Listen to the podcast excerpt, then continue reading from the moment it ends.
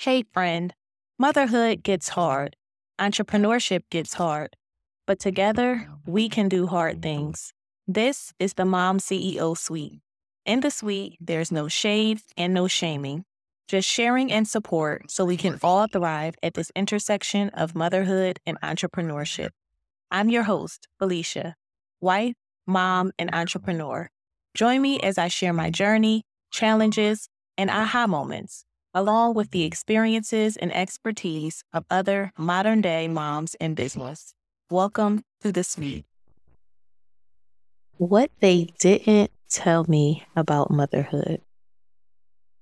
So, when I found out I was pregnant, I was one of those soon to be moms who researched everything, everything from my birth plan to just deciding if I wanted to breastfeed, all the things about the type of delivery that I wanted to have. And so I made the decision to do a natural birth. I knew I didn't want to have to get an epidural or I didn't want them to induce me. I was watching documentaries. I was watching delivery videos on YouTube just so I could mentally prepare myself as best I could for this experience that I was about to have. And honestly, those things helped. I feel like I went into my delivery really well informed, and I knew that the only thing that I couldn't really prepare for was the pain. But we made it through. we got through. And so, even with all of my research and talking to people that I knew that had children, I have an older brother who has a child. And so, I kind of, I feel like throughout the process, I was well informed about a lot of things. But even still, with all of my research and knowing people with kids, there were still some things that nobody told me about or that I had no clue that I was going to experience or that I just did not see online. And I want to share those things with you today. So, one of the, you know, kind of funny things that I realized was that nobody told me that I would never eat in peace again. Okay, I'm being a little dramatic. I do eat in peace sometimes, but if my child is around, there is no eating in peace. And it is so shocking to me because I will feed, I used to feed her first. So my thinking was, okay, I feed you, you're full, you're happy. So then I can eat and enjoy my food. But no, as soon as I pull out my food, here she comes wanting to eat my plate immediately after she just ate. And this happens all the time. So I literally I have to eat while she is maybe sleeping or I have to distract her with something on TV. Like she likes to watch Miss Rachel or Gracie's Corner. I'll have to distract her with that so I can just enjoy my food and not have to share with my little. But I'd never heard that before. I didn't know that was a thing. And I think it's quite hilarious. Like, you just ate. Why do you want my food too? And people would say, oh, maybe she's still hungry. Absolutely not. This little girl is very well fed. um, I don't know if there's a medical term for this or a psychological term for it. I don't know what it is. Um, but she likes to eat my food. And it's funny now, but when it first started happening, I was really a little bit upset because I just like to eat in peace. Um, another thing, no one told me that there would be times and periods in this experience where I just would not want to be touched at all. Being touched out, I did not know that that was a thing. So in my mind, I just thought I would have this capacity to get the same level of affection to my child. I thought that I would always want to be giving affection to my child and always wanting to be giving affection to my husband. But once I got into it and having a baby attached to you all day, it was like a relief to be able just to have my body back. It was it was a relief and I just did not know that I would go through days and and days where I just did not want to be touched.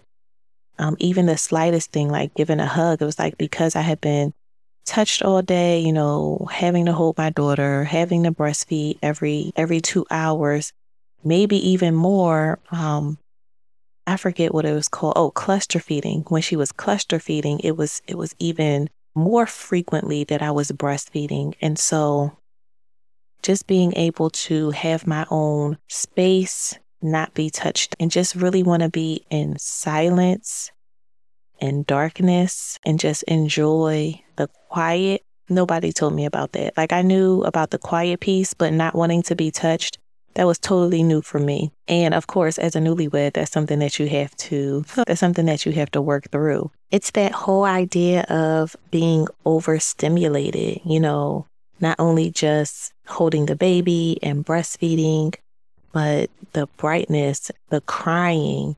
If you have the TV going on or the video, all these things are playing a part in you feeling overstimulated.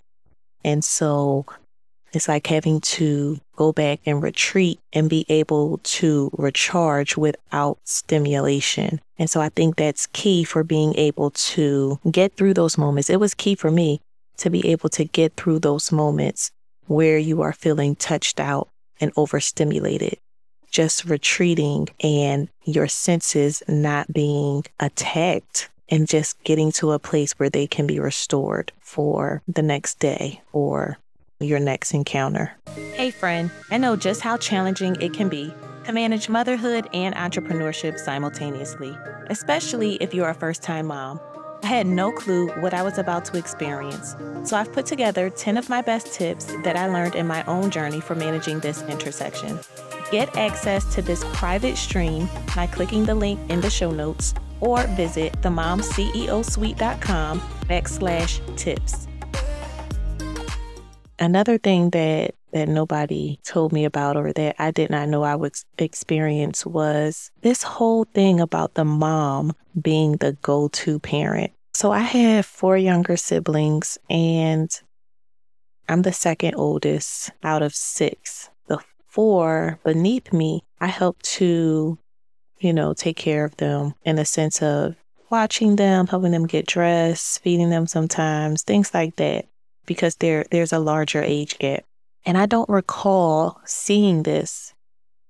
My memory fails me in this area. I don't remember seeing my mother be the go-to parent. It could have been, but I don't remember seeing it. Um, but after I became a mom and I'm in a couple of mom groups and people have talked about this, I just did not know that that was a thing where it's like, even as your kids get older, they defer to you. I'm in mompreneur community, so we work from home. And so maybe it's because, you know, the mom is in the house more while dad is doing a traditional job outside of the house. And so the child is accustomed to just coming to the mom for for support or for whatever it is that they need. But it's like even when dad comes around, they still defer to mom. Mom is like the go to parent to do things as it pertains to the child, like figuring out the child's schedule and what they're eating and what um, appointments they need to go to and keeping up with all of those things. And part of what I'm trying to do in my own life is kind of rework that norm. My belief is that it should be a joint thing. And so yes, a lot of times my daughter defers to me. Being in that experience, it really pushes me to try to readjust that norm um, because there's no reason for it. There's two parents, and so you don't always have to come to mom first. Mom doesn't have to be the go to parent. Even just being in some mom groups and seeing people's comments about that after I became a mom, I'm like, wow, this is a whole thing. Now, again, I understand that everybody's circumstances are different. You might be a single mom, and so you have to be the go to parent, or maybe you are co parenting with your child's father, or maybe your husband, the work that he does keeps him out of the house frequently. I get that and I understand that. And so, of course, in that situation, mom has to be the go to parent. But for those two parent households, where both mom and dad are home, I would just say to the dads to look out for this and really just try to step in and take the load off of your wife or your significant other. Because just little moments of relief are so, so beneficial. And then the last thing that I just, nobody ever talked about this. And I don't know if this is just my own experience, but I did not know once I became a mom just how much I would think about death. It's like giving life and going through the birthing process, you really just understand how how precious and fragile life is. And having this immense love for your child, you don't ever want to leave them. You don't ever want to be apart from them, like not in this world. Intellectually, I know and understand that death is a part of life and we don't live forever. And even in my faith, for us who are believers, death is not the end for us. But it's just something about when you give birth and you become a mom, there is this desire to kind of delay the coming of that moment.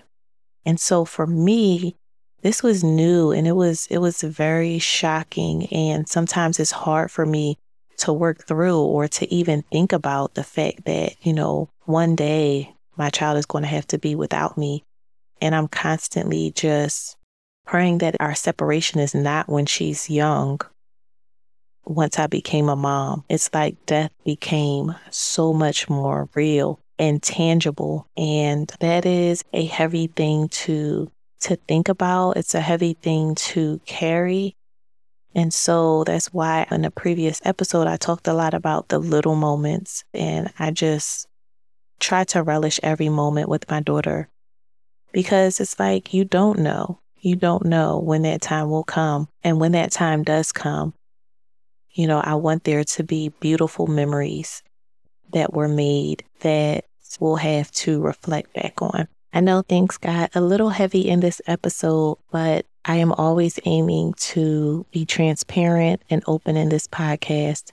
And if I'm feeling it or this is something that I've experienced, then I'm sure there's someone else who might be going through this. And like I've said before, this is a space for you to be seen and supported. And I want you all to know that you are not alone in this journey. So I am going to be as transparent as I can be in sharing my journey with you all. Now, I would love to hear from you, moms. Connect with us on Instagram at the Mom CEO Suite and let me know what were some of the things that they didn't tell you about motherhood. I want to know what were some of the things that you experienced that you just did not expect.